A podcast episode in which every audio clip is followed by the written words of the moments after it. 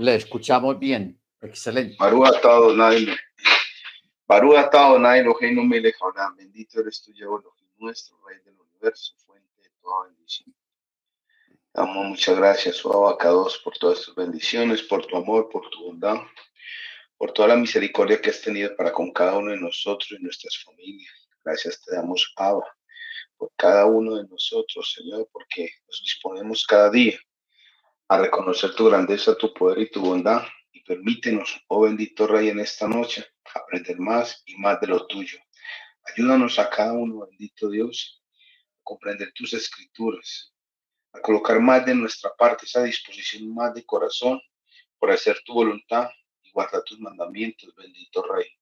Permítenos que seamos realmente luz para con los demás, en los hogares, Señor, en lugar donde estemos, Señor, en el trabajo, con los amigos, con los vecinos, bendito Rey, porque el tiempo avanza, Señor, hay mucha necesidad de ti y a veces nosotros mismos, no sé, como que nos bloqueamos o, no permitimos que esa luz de tu Torah se pueda expandir un poco más, bendito Rey. Ayúdanos cada día a hacer luz, y permítenos en esta noche aprender más y más de lo tuyo. Bendice nuestro, nuestro bendito Rey, seas tú dándole cada día más sabiduría, entendimiento de tu palabra, bendice a su familia, a sus hijos, sus nietos, bendito Rey, y bendice su salud, sobre todo su salud, Señor, de su esposa, bendito Rey, para que podamos disfrutar más de nuestro More, bendito Rey. Todo esto te lo rogamos en el nombre de la don Jesús Amasía. Amén y amén. Amén, amén.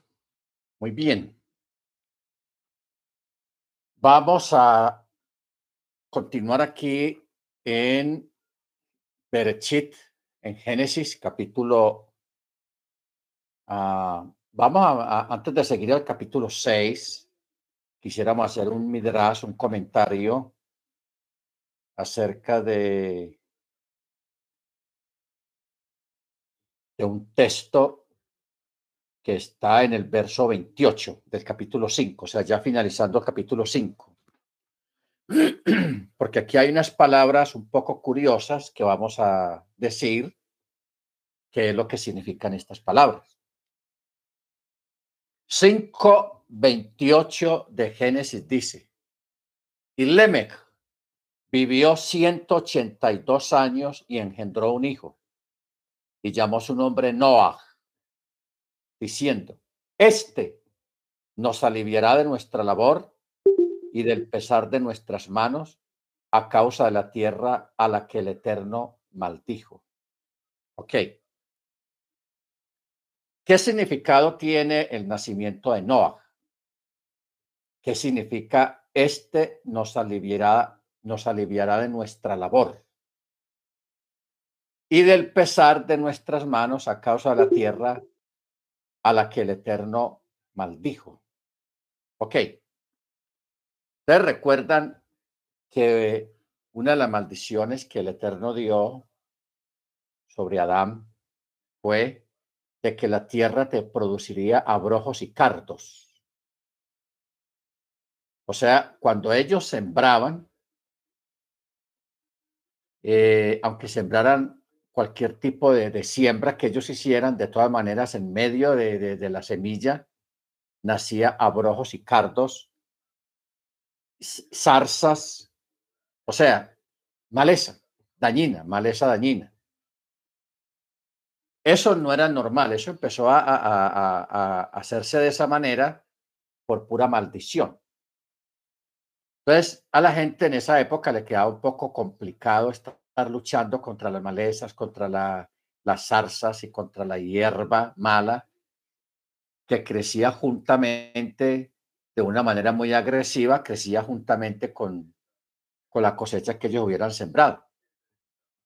Eso fue por maldición. ¿Qué ocurre?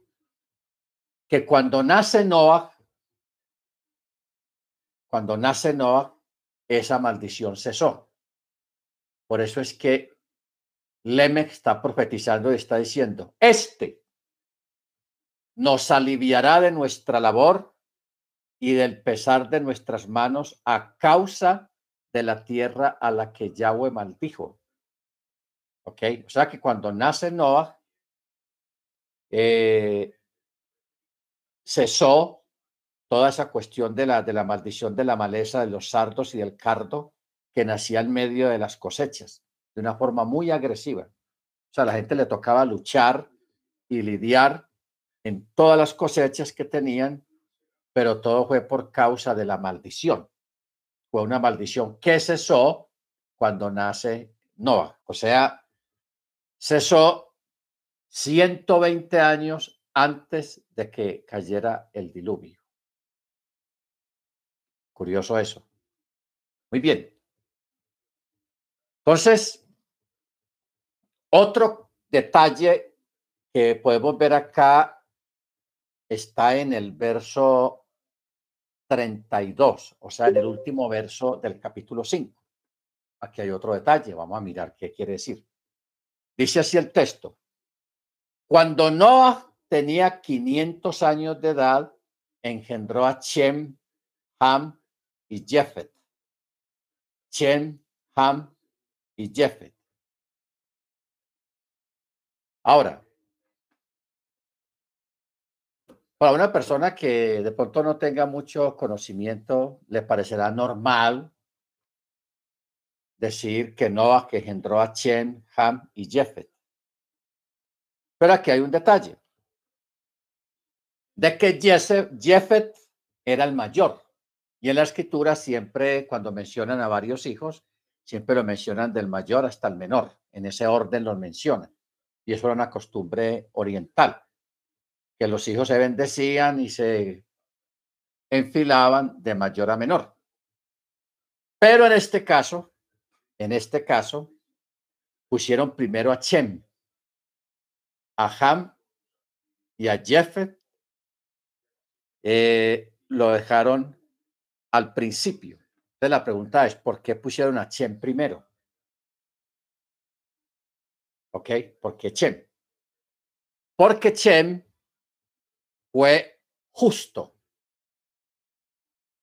Chem fue justo y según los sabios, cuando Chem nace, él nació ya circuncidado, ya nació con la circuncisión. Eso fue un fenómeno.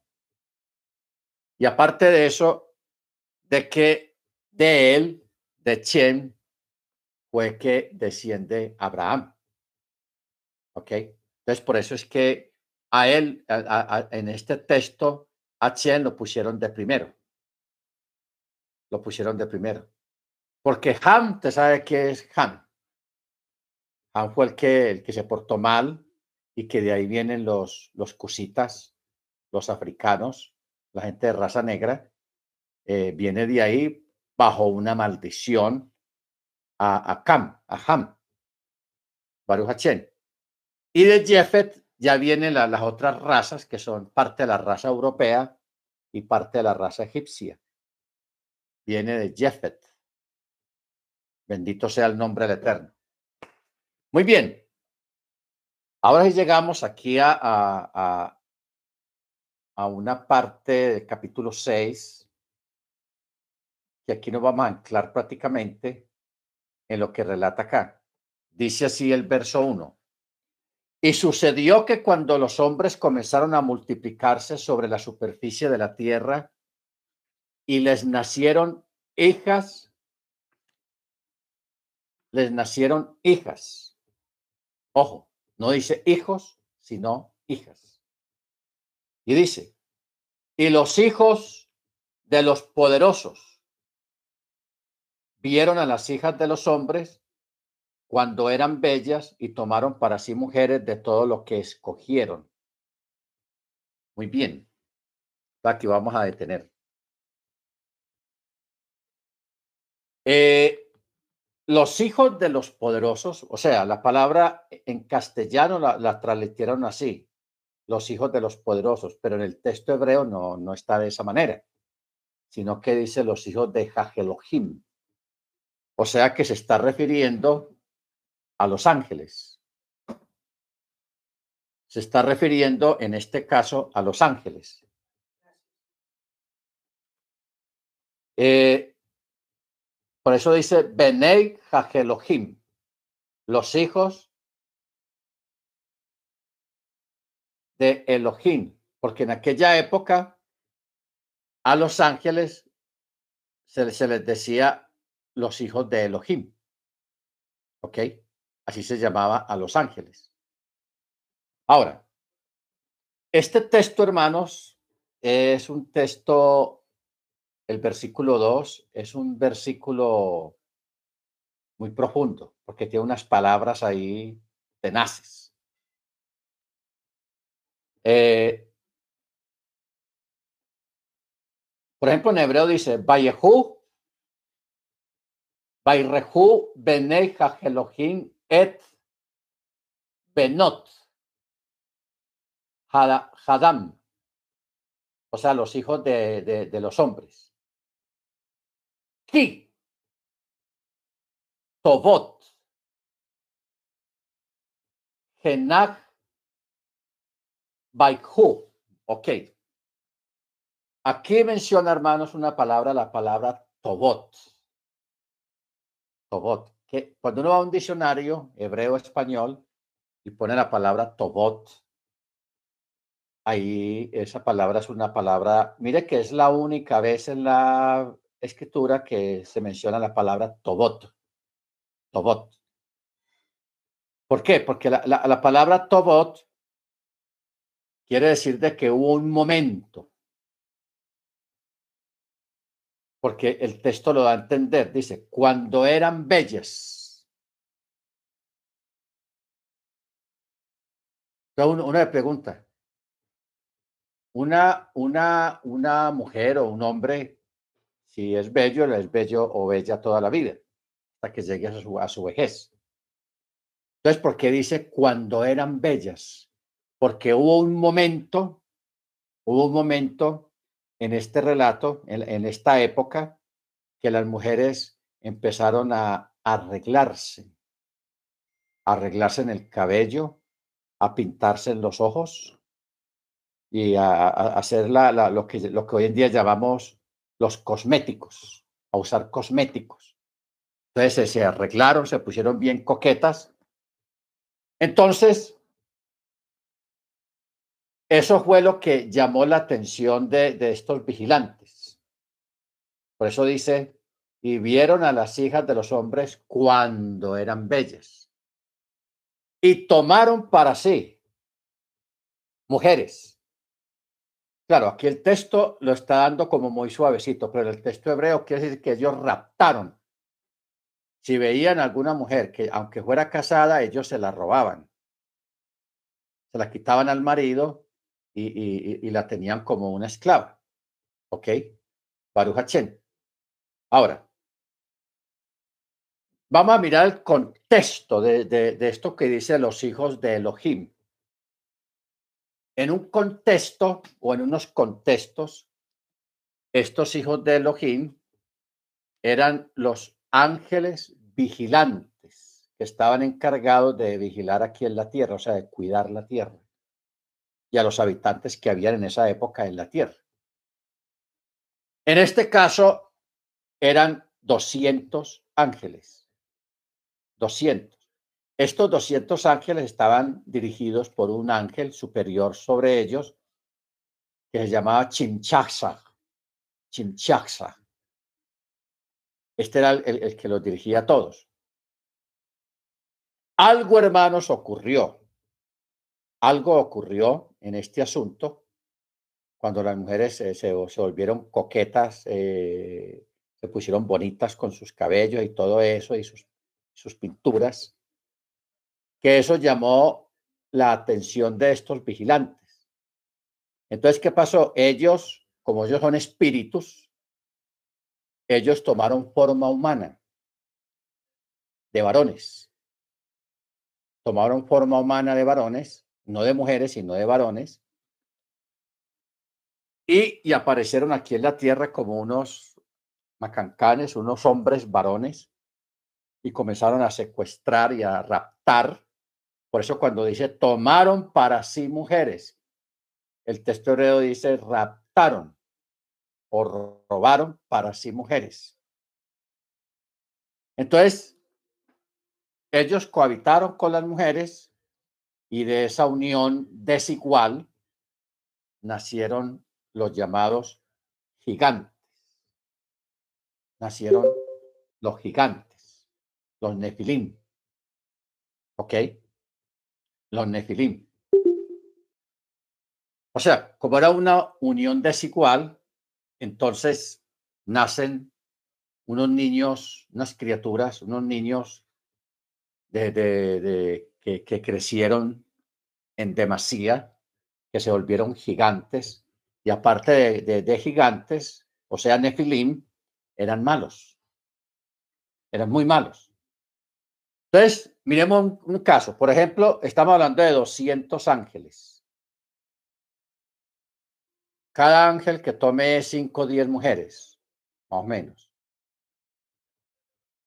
Vienen a ser por ahí unas, una, gran cantidad de mujeres y todas empiezan a, concebir de, estos, de estos varones. Entonces empieza a haber una explosión de niños gigantes. O sea, la característica de esos nacimientos, de, de, de, esos, de, estas mujeres que, que empezaban a dar a luz, era que los niños comenzaban a crecer de una forma exagerada y se volvieron gigantes y muy malos, malos. Por eso es que en el verso 3, el Eterno viendo ese desastre, él dice, no contenderá mi espíritu con el hombre por mucho tiempo, puesto que también él es carne, por lo tanto, por lo que sus días serán, ya ahí da una sentencia, serán 120 años. Cuando el Eterno da ese decreto de los 120 años,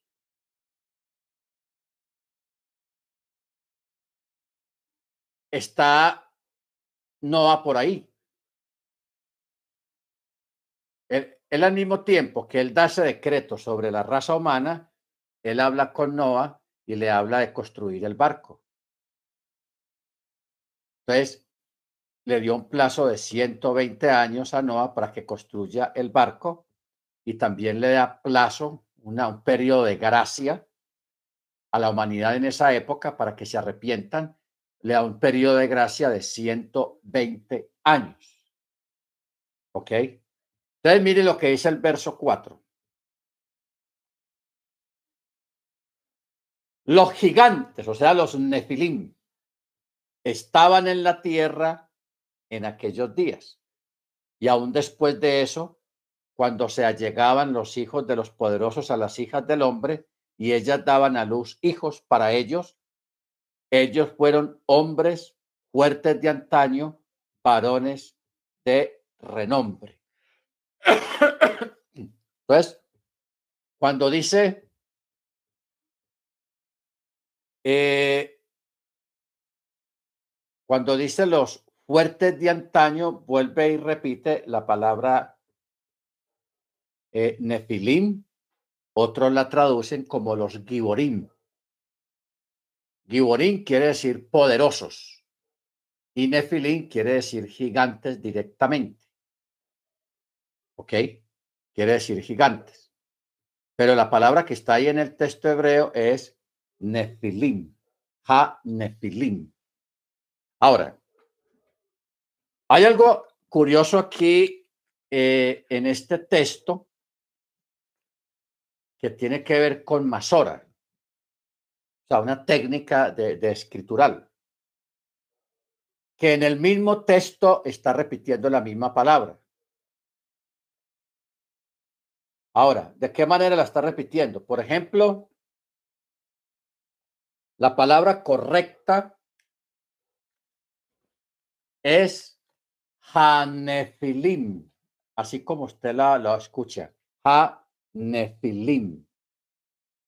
O sea, hay dos yod, dos ies. Nefilim. Pero ¿cuál es el detalle acá? Que en el texto no está escrito Hanefilim, sino Ha Neflim. O sea, le quitaron una yod. Le quitaron una yod. Ojo con eso. Le quitaron una yod.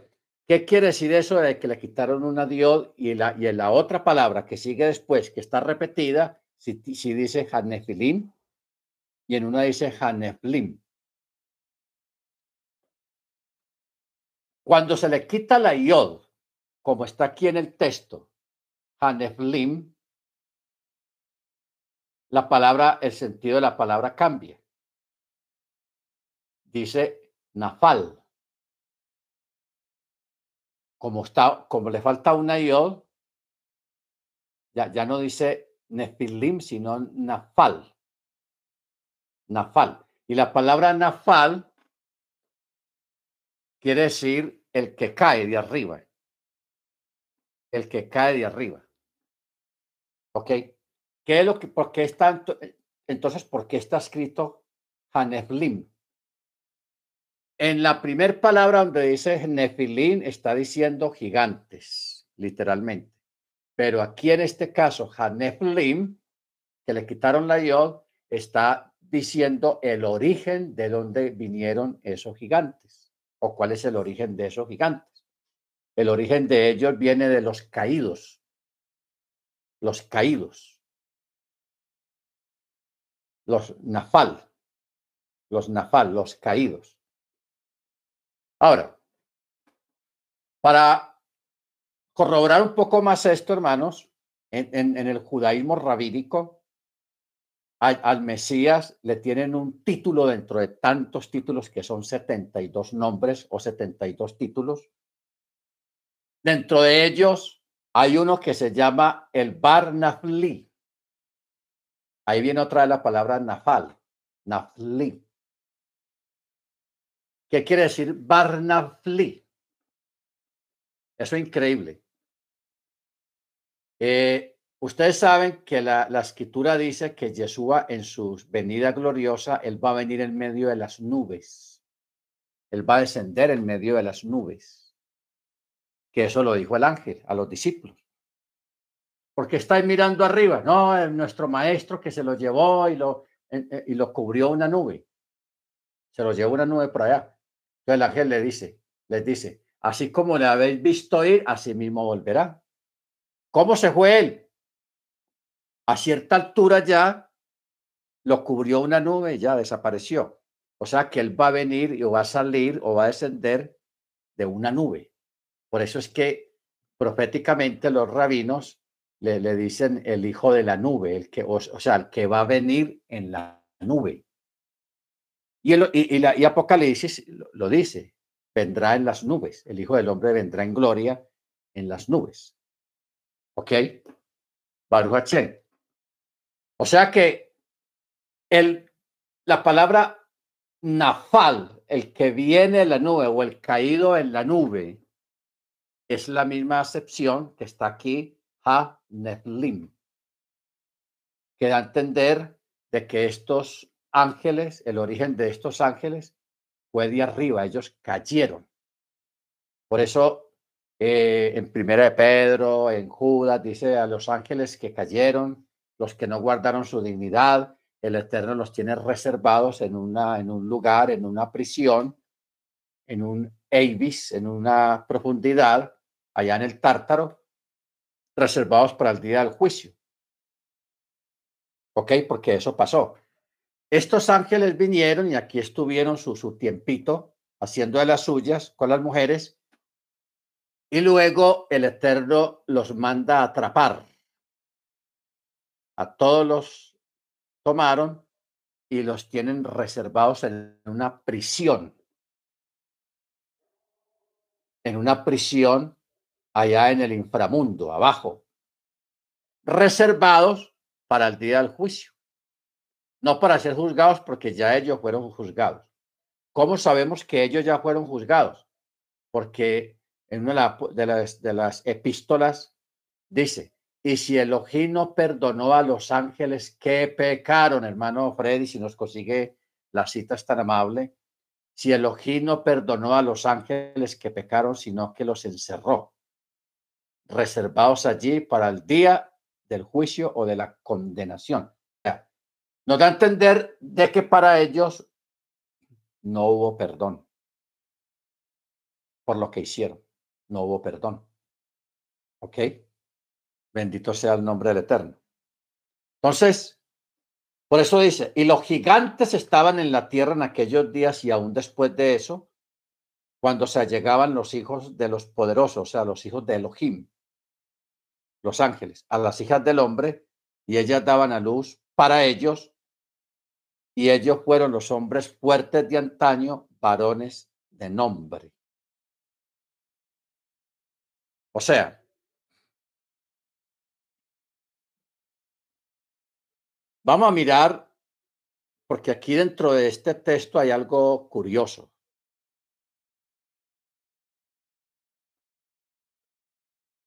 Dice, vamos a leerlo despaciecito. Los gigantes estaban en la tierra, verso 4. En aquellos días. Coma. Y dice, y aún después de eso, uno dice, pero ¿cómo así que de eso? ¿Qué, qué es eso? ¿Qué quiere decir aún después de eso? Sucede, hermanos, que el Eterno, él sí los reprendió y los castigó. Hermano Ángel Junior, dime.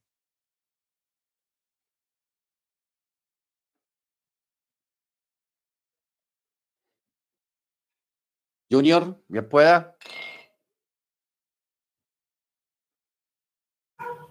More es segunda de Kefa 2.4. ¿Segunda de qué? ¿De Pedro? Sí. Ok. Dos. Cuatro. Muy bien. Muchas gracias. Dice. Porque si Elohim no perdonó a los ángeles que pecaron, no que arrojándolos al tártaro, los entregó a cadenas de oscuridad reservados hasta el juicio. Y no perdonó al mundo antiguo, pero guardó a Noé el octavo, pregonero de justicia, trayendo un diluvio sobre el mundo de los impíos. No sé si ustedes se acuerdan un estudio cuando estuvimos estudiando el inframundo. Mencionamos esta curiosidad que hay acá cuando dice que el Eterno tampoco perdonó al mundo antiguo, o sea, para los antiluvianos. Para ellos no hubo perdón tampoco. ¿Ok? No hubo perdón.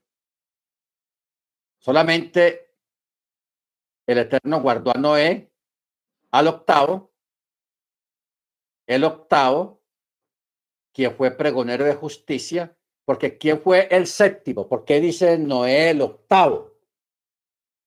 ¿Qué quiere decir eso del octavo? La octava generación. Porque el séptimo, ¿quién fue? Enoch. ¿Se acuerdan? Séptimo de Adán, dice el texto allá en Judas, que ahorita lo vamos a leer. Enoch, séptimo de Adán. Y aquí menciona a Noé el octavo. O sea que en las generaciones después de Enoch siguió Noah o Noé. Bueno, todo el caso aquí que estamos mirando es el texto que dice que Elohim no perdonó a los ángeles que cayeron. No los perdonó.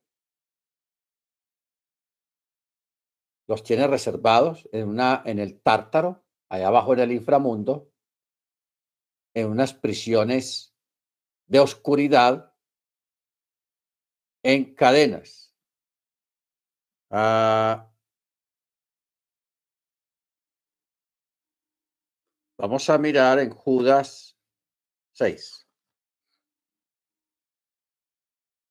Eso, a Judas hay que llegar sí o sí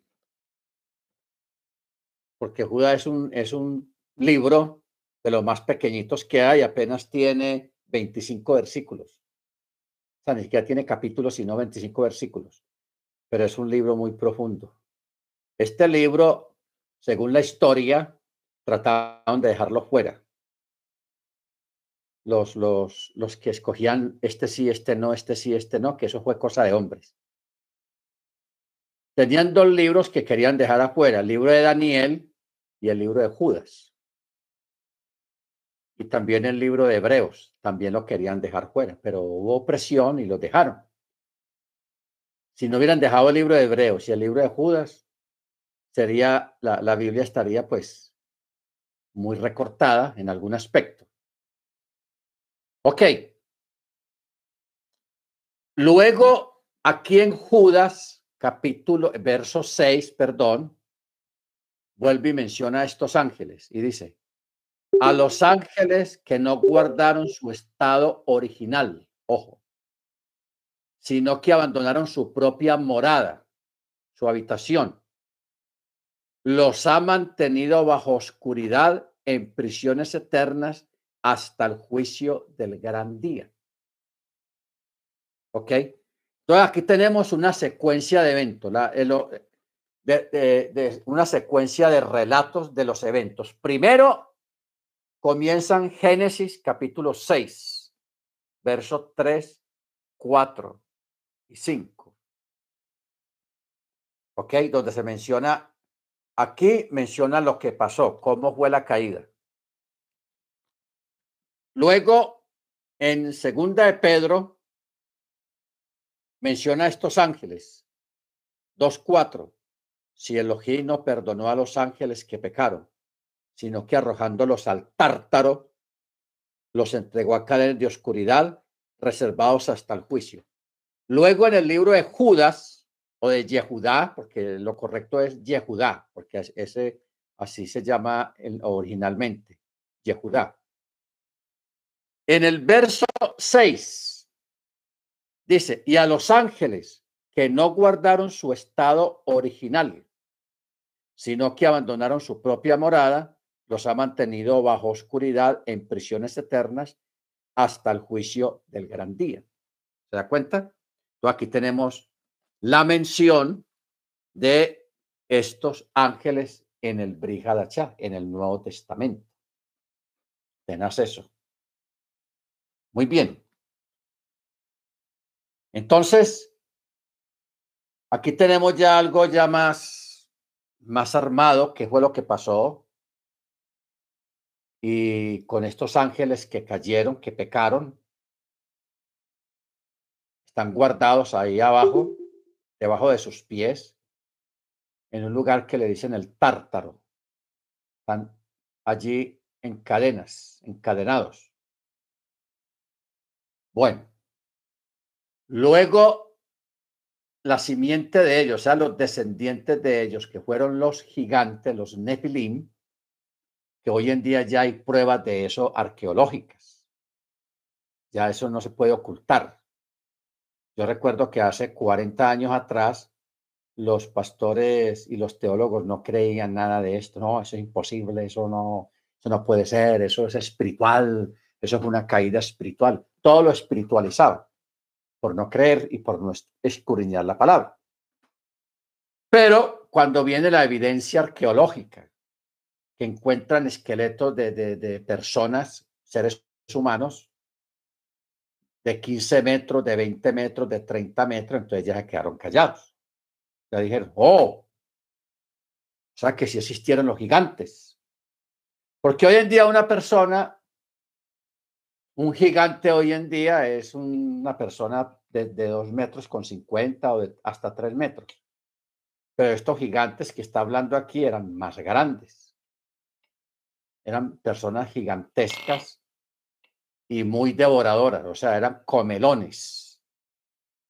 O sea, si una persona come diariamente desayuno, almuerzo y comida y merienda a por ahí unos tres kilos o póngale tres kilos y medio de comida diaria que come una persona.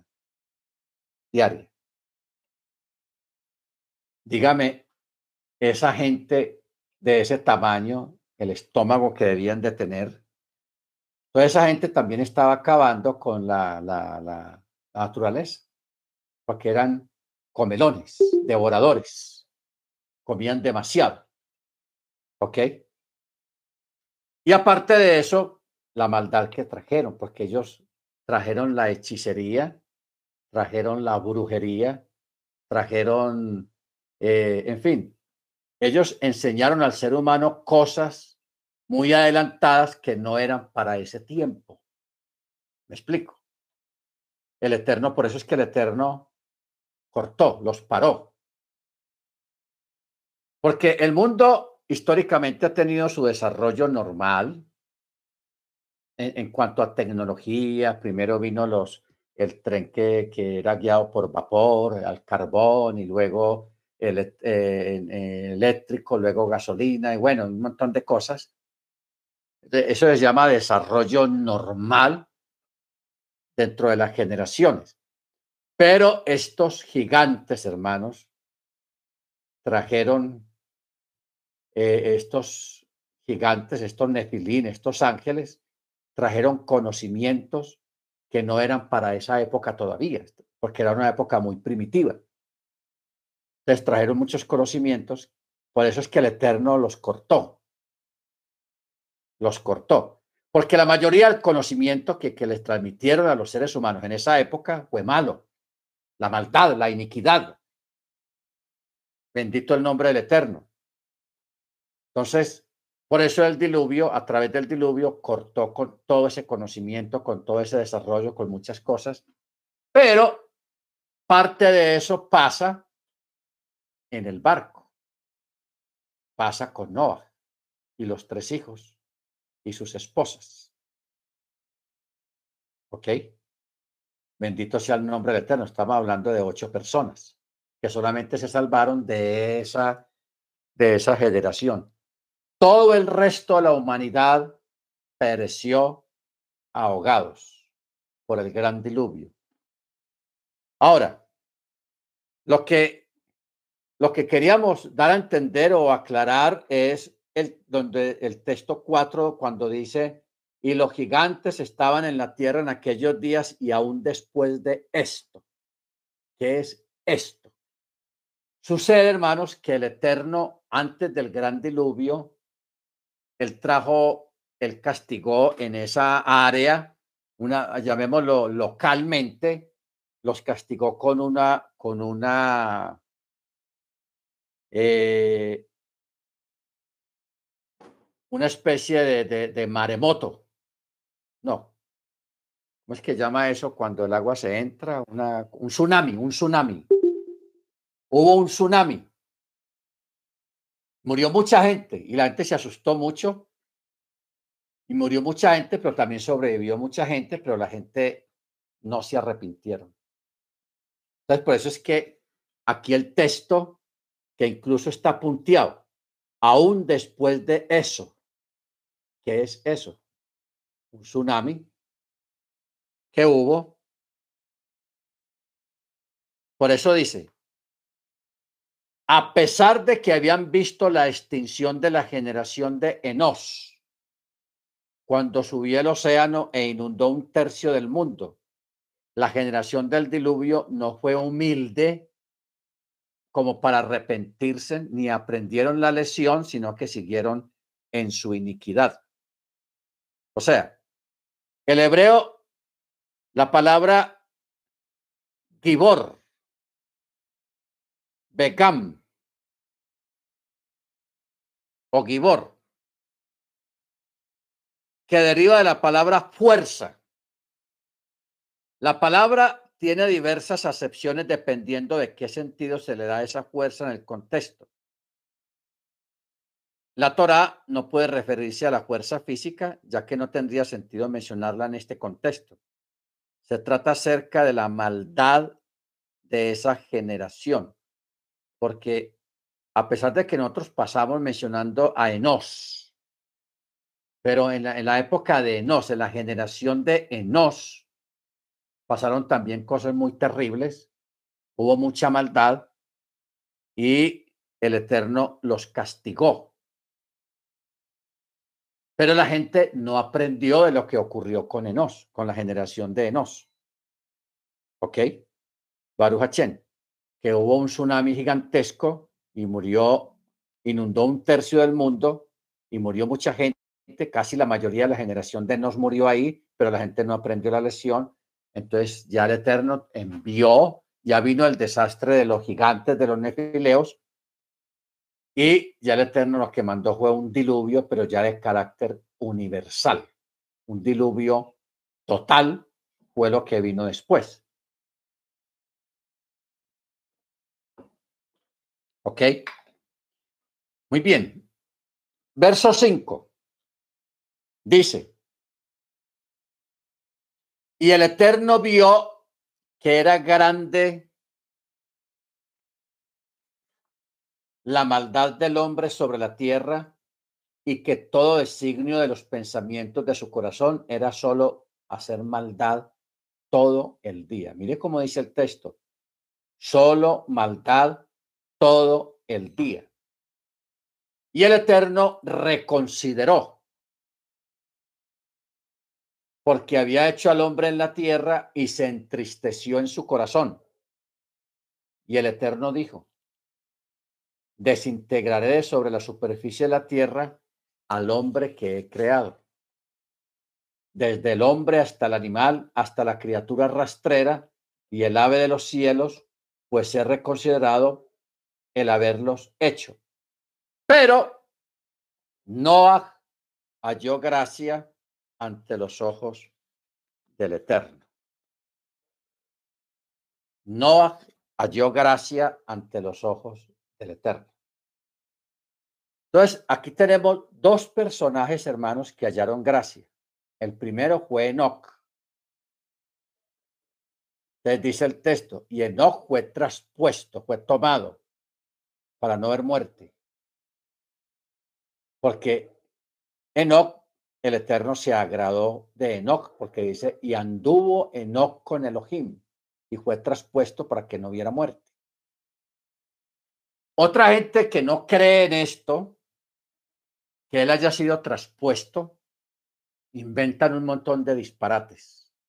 No, que el Eterno se lo llevó para otro territorio y que por allá murió y bla, bla, bla. Pero el texto es muy claro.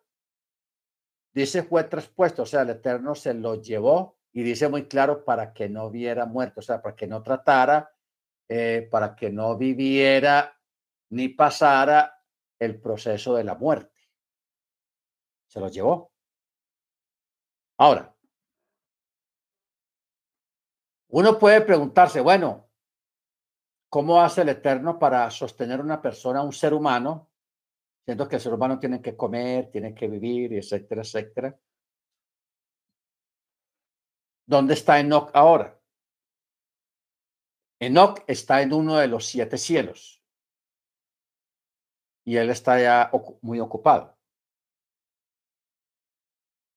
Ahora, si nosotros aplicáramos lo que dice la escritura, que mil años para el eterno es como un día o un día como mil años, o sea que Enoch hace cinco días apenas que el Eterno se los llevó, aplicando uno por mil, un día por mil años. ¿Ok? Un día por mil años. O sea que para Enoch apenas transcurrido cinco días. Si el Eterno nos permitiera ahora, en este momento, 2022, ver a Enoch o que se nos presentara Enoch, tendría la misma edad prácticamente que cuando fue tomado, porque han transcurrido apenas cinco días. Si el Eterno le aplica a él uno por mil. ¿Ok? Baruch Hachén. Entonces, no, ya en la, en la literatura rabínica de los judíos, ya ellos lo, lo, lo localizan ejerciendo algunas funciones en algunos de los cielos. Algunos lo llaman el gran escriba, que no es llamado el gran escriba o es un escriba allá en los chamayim. O sea, él no está quieto, él está ya trabajando en muchas labores que que ver con esas cosas, con la vida cotidiana allá en los chamaim. ¿Ok? Bendito sea el nombre del Eterno. Ahora, cuando la escritura habla en, el verso 4 al final, dice que ellos fueron hombres fuertes de antaño. Esa, esa fortaleza no era nada buena. O sea, se volvieron hombres fuertes en el sentido de que se rebelaron contra el omnipotente. Se rebelaron contra el eterno. ¿Ok? Se refiere a una fuerza moral perversa en desafío al eterno. En desafío al eterno. Ahora, eh, varones de nombre se refiere a aquellos que fueron designados por sus nombres. ¿Quiénes fueron esos eh, esas personas importantes que se rebelaron contra el Eterno? Uno se llamaba Irad, el otro se llamaba Mehuyael y el otro se llamaba Metuchael, los cuales fueron llamados así de esa manera en alusión a su perdición, porque Irad, Mehuyael y Metuchael son nombres perversos. Son gente que, que sus mismos nombres lo dicen, que, que, que son perversos. Es como ese nombre de los cosméticos, Avon o Avon. Bueno, en inglés se dice Avon. Eso es la, la marca de, de, de, de, unos cosméticos de belleza para las damas. Avon. En hebreo, Avon quiere decir inmundo o maldito, algo así, tiene que ver con la, la, maldad. Tiene que ver con la maldad. De igual manera, Irad, Mehuyael y Metuchael son nombres que están conectados con la maldad y la rebelión al Eterno. Por eso dice, los cuales fueron llamados así en alusión a su perdición, pues sus nombres fueron borrados o ellos mismos fueron borrados y desarraigados de la tierra. También estos nombres tienen que ver con la desolación. ¿Por qué? Porque con sus malos actos desolaron al mundo. ¿Ok? Con sus malos actos desolaron al mundo. Bendito sea el nombre del Eterno. Entonces, por eso, hermanos, o sea, la, maldad fue una cosa impresionante lo que ocurrió en esa época. Por eso es que leímos ahora eh, en, en segunda de Pedro 2.5, cuando dice, y Elohim no perdonó al mundo antiguo. Está hablando de los antiluvianos Está hablando de esta gente de edad, Mehuyael, Metuchael y mucha otra gente que se metió en ese rollo de, de, de rebelarse en contra del Eterno y desolaron al mundo a punta de maldad. Bueno, ¿qué fue lo que pasó?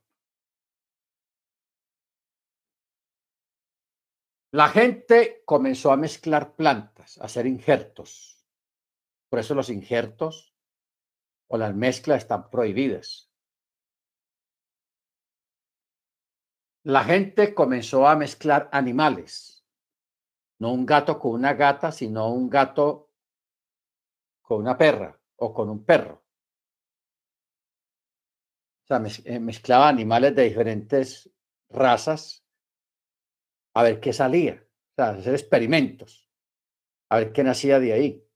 Entonces, claro, empezaban a nacer animales monstruosos, gatos monstruosos, perros monstruosos, caballos monstruosos, todo tipo de animales monstruosos. Y aparte de eso, la gente eh, tenía relaciones sexuales con los animales. Entonces, eso, eso fue un desastre tenaz y eso se volvió un hábito de tal manera que a veces los animales, un gato, un perro o lo que cualquier animal, miraba a un hombre o miraba a una mujer con una mirada livinidiosa, una mirada pervertida. ¿Ok? Y hubo una gran cantidad de plantas, de tanto mezcla de plantas, nacieron muchas plantas venenosas y produjo la naturaleza también muchas plantas carnívoras, plantas que comían carne, que comían, se comían seres humanos, devoraban carne. Entonces, por eso es que vemos que el Eterno dice, y se entristeció en su corazón. Entonces él dice, desintegraré sobre la superficie de la tierra al hombre que he creado, al animal, a la criatura rastrera y el ave de los cielos, pues he reconsiderado haberlos hecho. Eso fue tenaz. ¿Por qué? Porque toda la naturaleza fue destruida prácticamente a nivel de perversión. Se pervirtió la naturaleza. Los animales, las plantas y los seres humanos. Por eso es que viene un diluvio, porque el diluvio destruyó todo. Los únicos que se escaparon fueron los peces, los animales que vivían en el, agua, en el mar. Pero el resto, hermanos, las aves y los animales de la superficie de la tierra, todos murieron. Las plantas también se murieron, pues por el exceso de agua se pudrieron, todo pereció. Esa fue una forma del Eterno purificar la tierra. Purificar la tierra. ¿Ok? Bendito sea el nombre del Eterno. Bueno. Eh,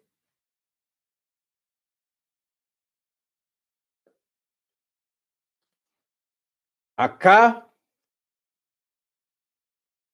terminando el verso 8, dice, pero no halló gracia en los ojos del Eterno. El Eterno puso su mirada en Noah. ¿Por qué? Primero, por la descendencia de Noah o la ascendencia. Enoch era el séptimo y Noah era el octavo de, de una descendencia. Entonces, que viene, hermanos,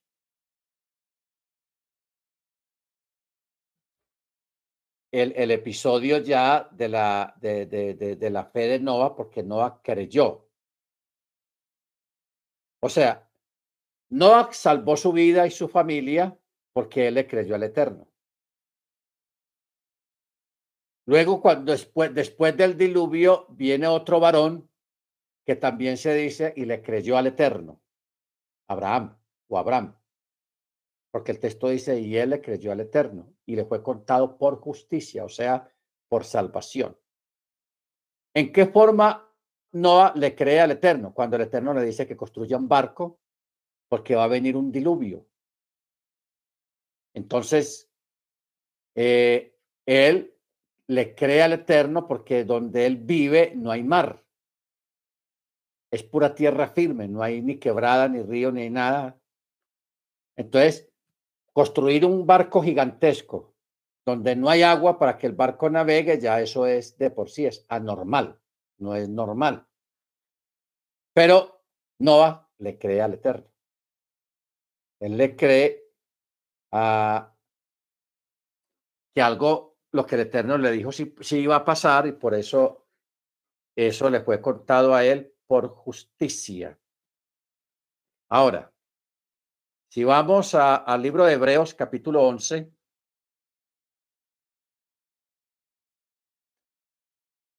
en el verso 5, mire cómo dice, por la fe Enoch fue trasladado para que no viera muerte y no fue hallado porque lo trasladó el Eterno y antes del traslado recibió testimonio de haber agradado a Elohim.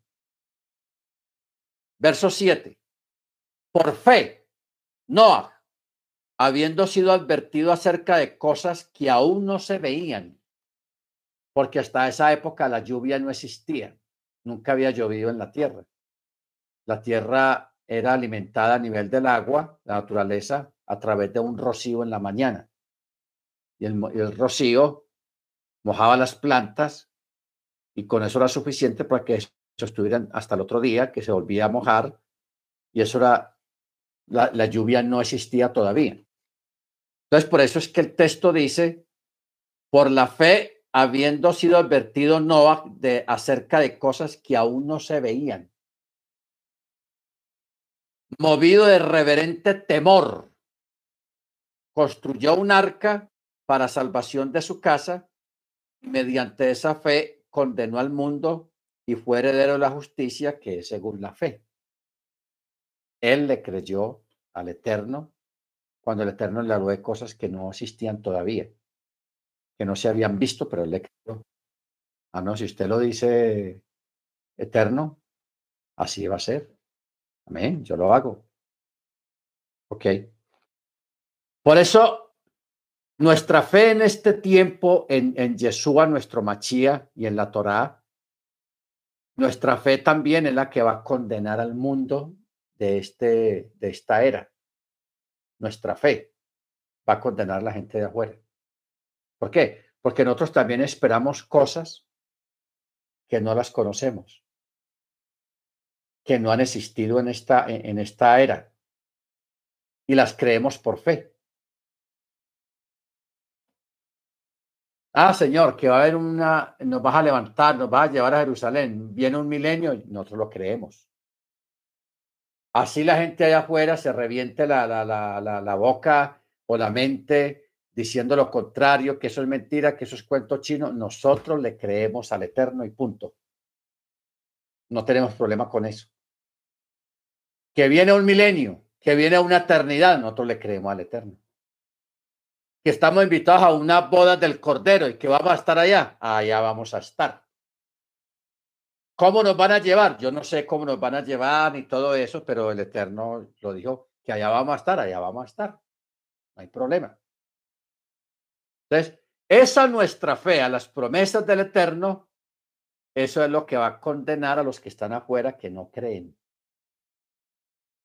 que no creen, cuando vean los juicios, cuando vean el castigo que está relatado en el libro de Apocalipsis, la gran tribulación, cuando vean todo eso, van a querer regresar. Van a querer hacer techua, pero ya es tarde. La puerta se cerró. Usted no cree, hermanos, que cuando se cerró la puerta del arca, porque es que el Eterno es muy tenaz, o sea, el Eterno probó a Noah.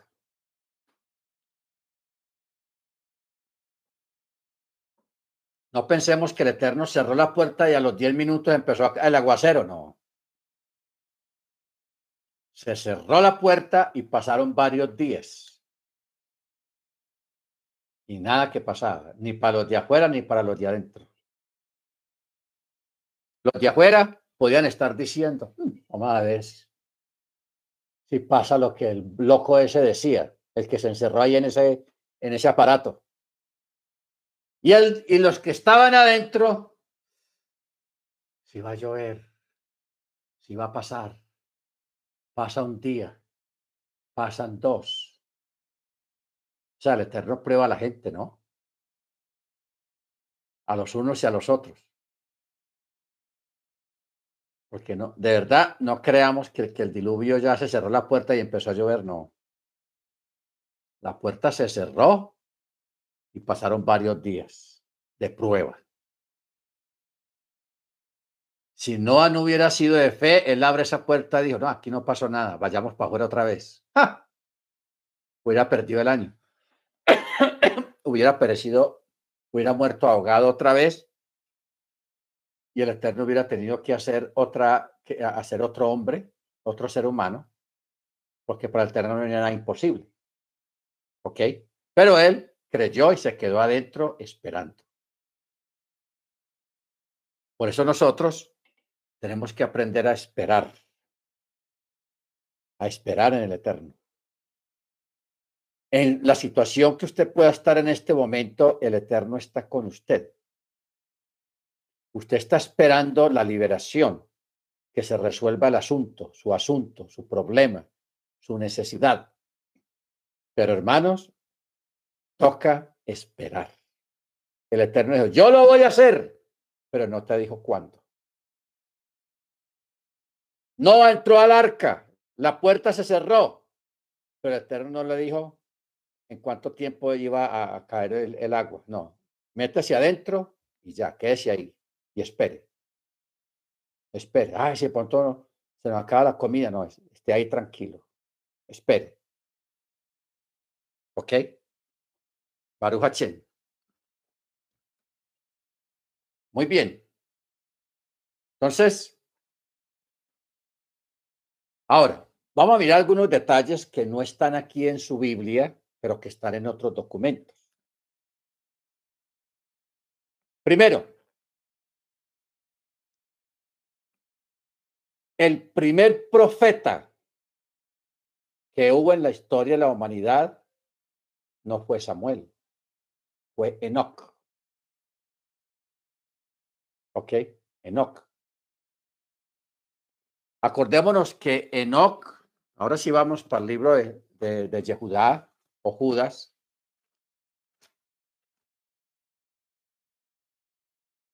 Verso 14. Judas, verso 14, dice, también respecto a estos, profetizó Enoch séptimo desde Adán diciendo.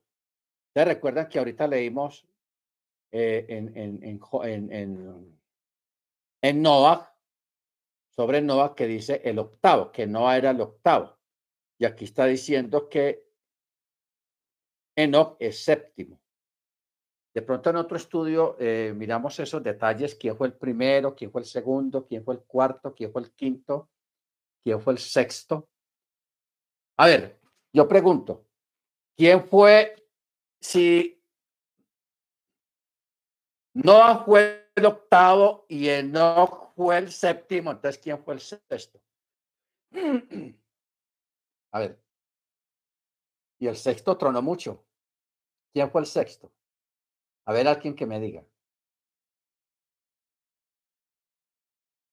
No mire la Biblia, porque es un personaje muy conocido.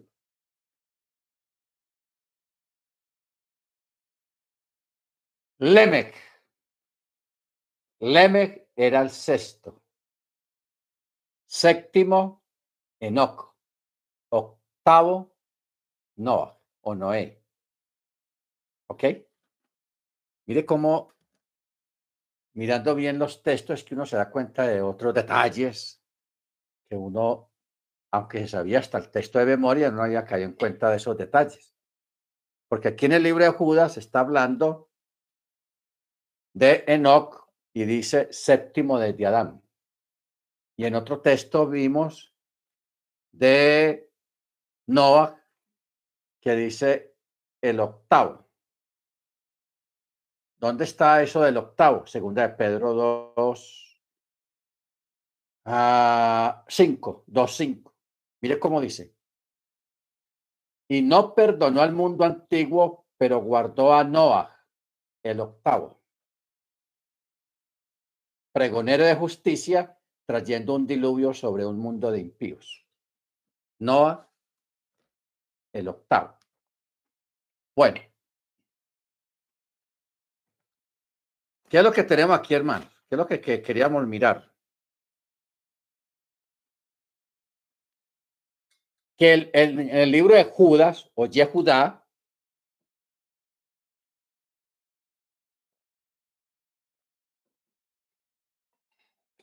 Libro de Yehudá, verso 14 dice, también respecto a estos, profetizó Enoch, séptimo de Adán, diciendo, he aquí, Yahweh viene con sus santas miriadas para ejecutar juicio sobre todos y convencer a todos los impíos de todas las obras impías que hicieron impíamente y de todas las injurias que hablaron contra él los pecadores impíos.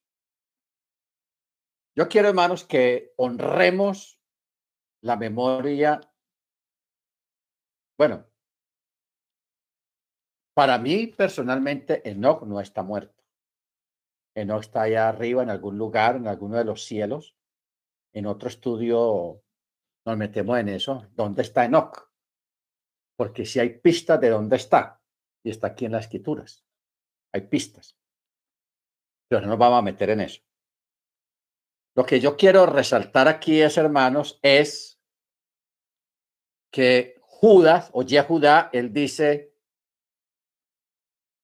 que Enoch profetizó, o sea, el primer profeta en la historia hebrea fue Enoch.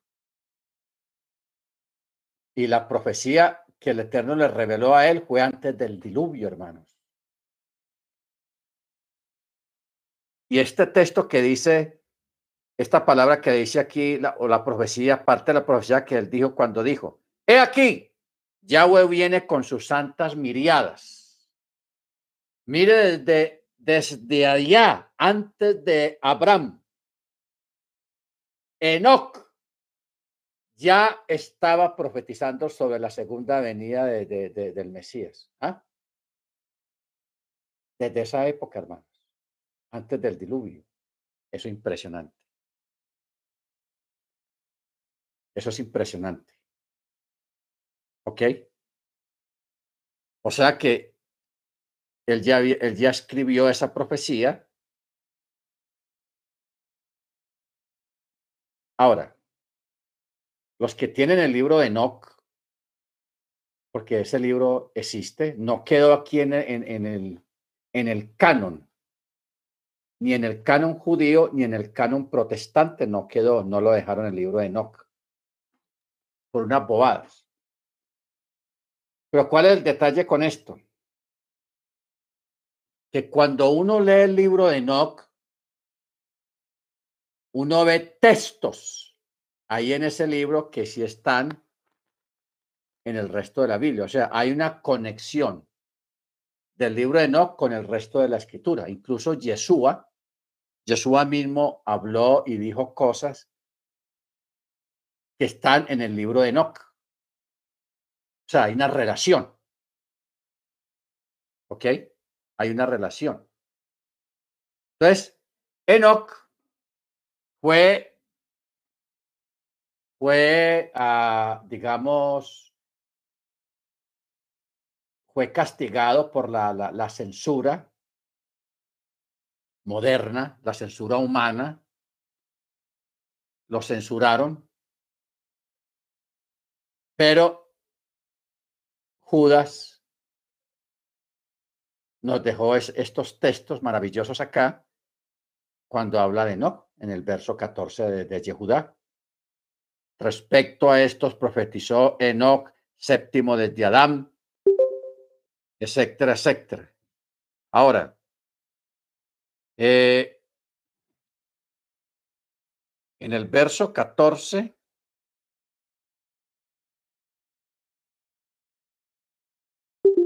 nos manda a Génesis 5:21.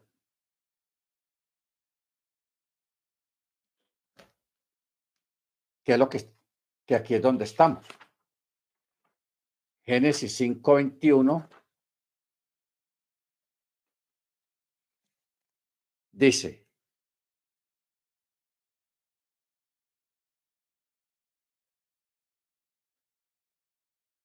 Hanok vivió 60, 65 años y engendró a Metuchelach. Y Hanok anduvo con Elohim después de engendrar a Metuchelach 300 años y engendró hijos e hijas. Todos los días de Hanok fueron 365 años. Hanok anduvo con Elohim y desapareció, pues Elohim lo había tomado. Ok. Eh, aquí hay algo, hermanos, no sé si usted cayó en cuenta lo que yo acabo de leer. A ver, ¿quién, quién vio un detalle aquí en, esta, en, en estos tres versículos?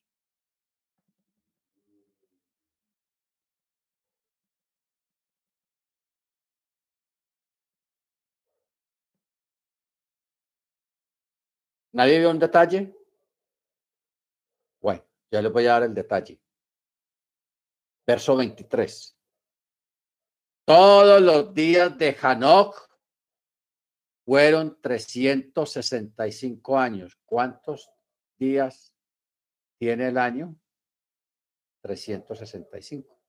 Cuando Un es año. bisiesto, cuando es bisiesto. Mana Vanessa. Bueno. 365. Sobre esa, e- e- esa, ese tiempo que vivió Enoch aquí en la tierra, que son los días por años, 365 años, 365 días, tiene un año. Ahí hay un juego de palabras y si uno le, le hace una gematría a los 365, si quieres la hacemos ya, que- que- hacemos el ensayo. A ver. Vamos a, aprender cómo es que se, se hace la gematría. 365. Bueno. No sé si en su Biblia está las letras del alefato sobre qué número corresponde a qué letra, pero ya aquí le voy a decir. Bueno, 365. El 3 es Gimel, una G de gato. El 6 es una Wab, una. Y el 5 es una G. Una G. Bueno. Da la letra G, la Vav y la Gimel. Si nosotros cogemos el diccionario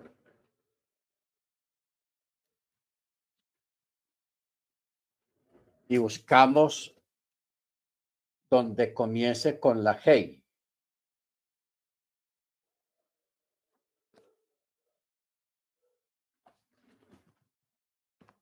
no- nos, nos, nos tiene que tirar una palabra. La G con la VAV.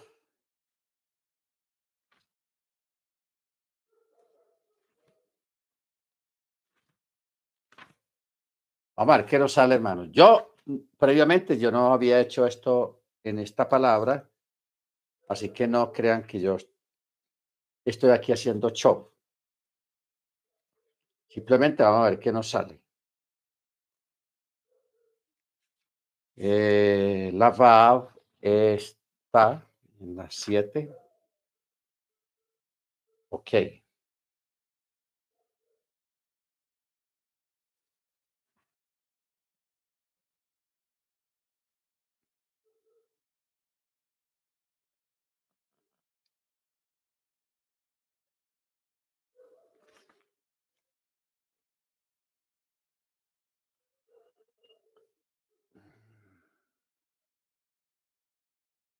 No, la Guimel es la tercera.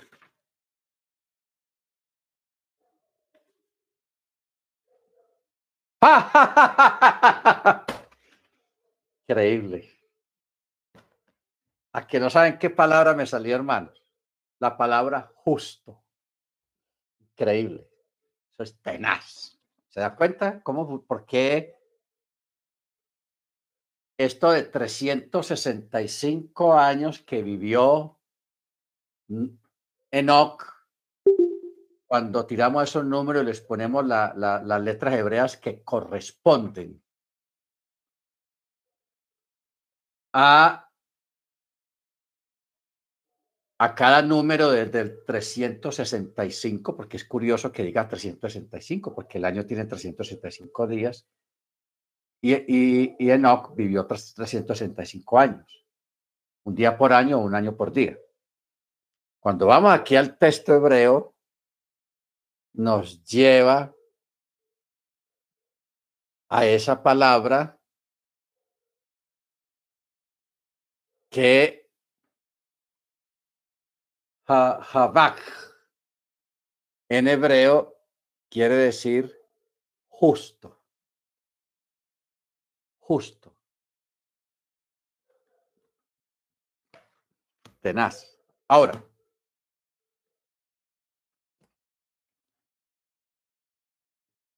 vamos a hacer un breve comentario de lo que es gematría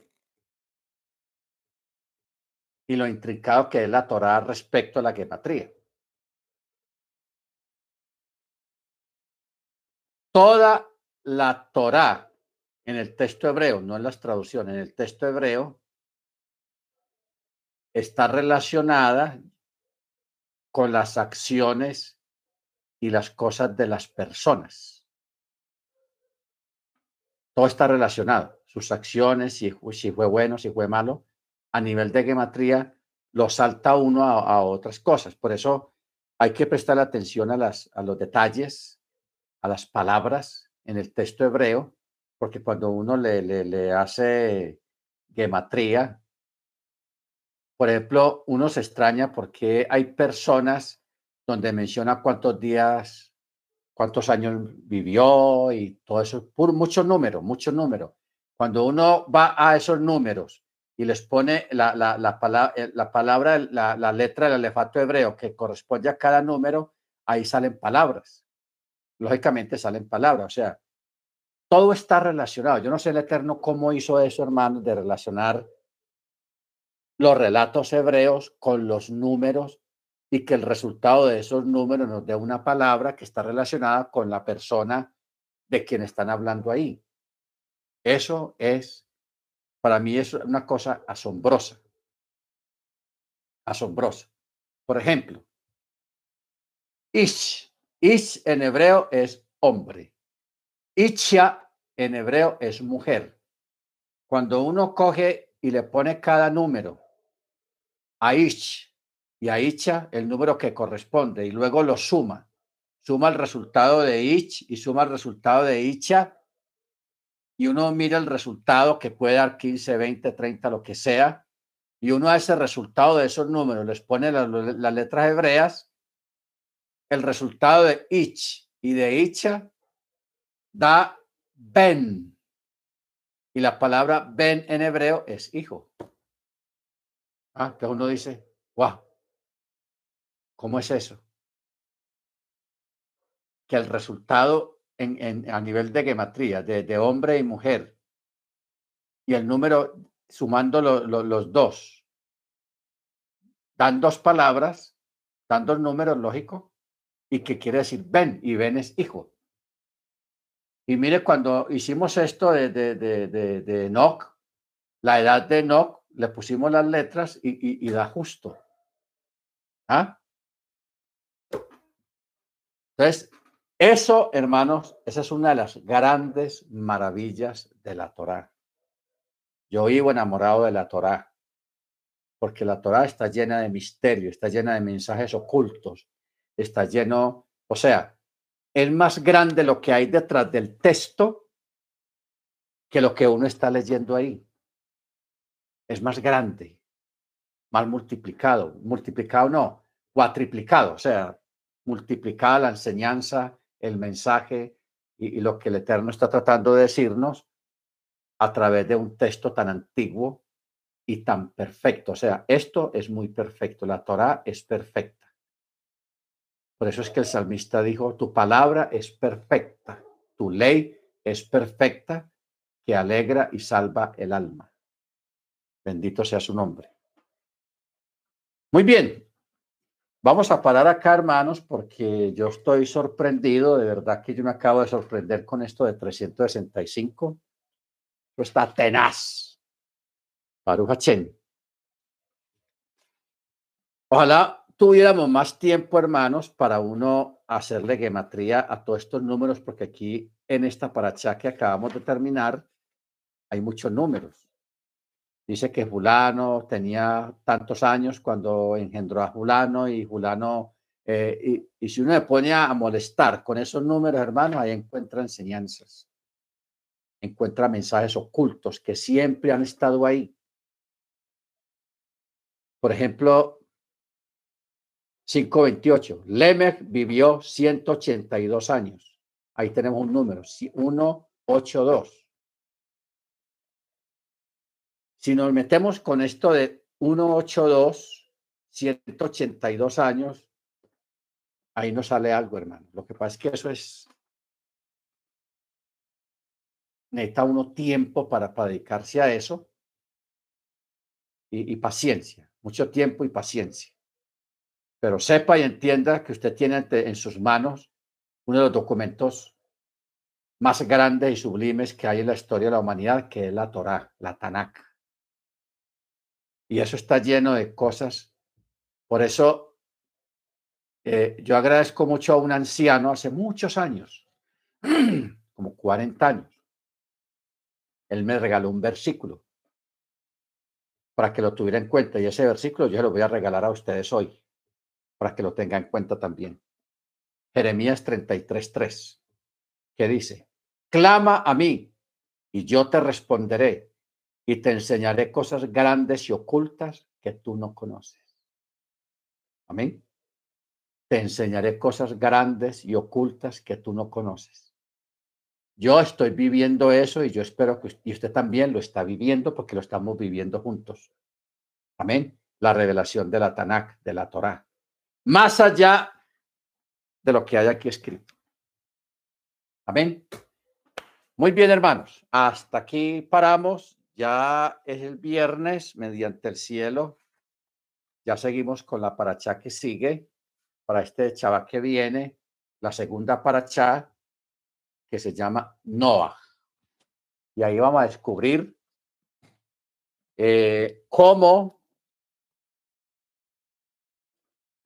algunos detalles del barco. ¿Por qué? Porque Noah tenía en sus manos la profecía de Enoch. La tenía en la mano, o sea, tenía un rollo, papiro. Por eso es que ese documento pasó después del diluvio y hoy en día lo tenemos. Amén. Pero también vamos a mirar, hermano, este fin de semana cómo pasaron los gigantes, porque hubo un Goliat y Goliat fue después del diluvio. Cómo pasó Anac, Goliat. Y por qué David, cuando fue al arroyo, escogió cinco piedras y no una porque solamente estaba Goliat ahí.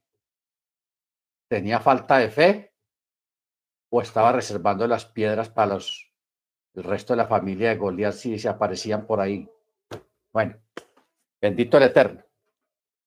Vamos a orar, hermano. Vamos a darle gracias al Eterno. Vamos a pedirle a la hermana Senia que sea tan amable y nos dirige la oración. Bien pueda, hermana Senia, regálenos la bendición de la oración. Amén, amén. Baruch Adonai Eloheinu melech bendito eres tú Yahweh, Elohim nuestro, Rey del universo. Te damos toda honra, toda gloria, alabamos y glorificamos tu poderoso nombre, Señor, porque tú eres bueno, tú eres maravilloso, Señor. Gracias, Abacados, por esta linda enseñanza, Señor, esta enseñanza que nos abre nuestro sentido, Señor, que nos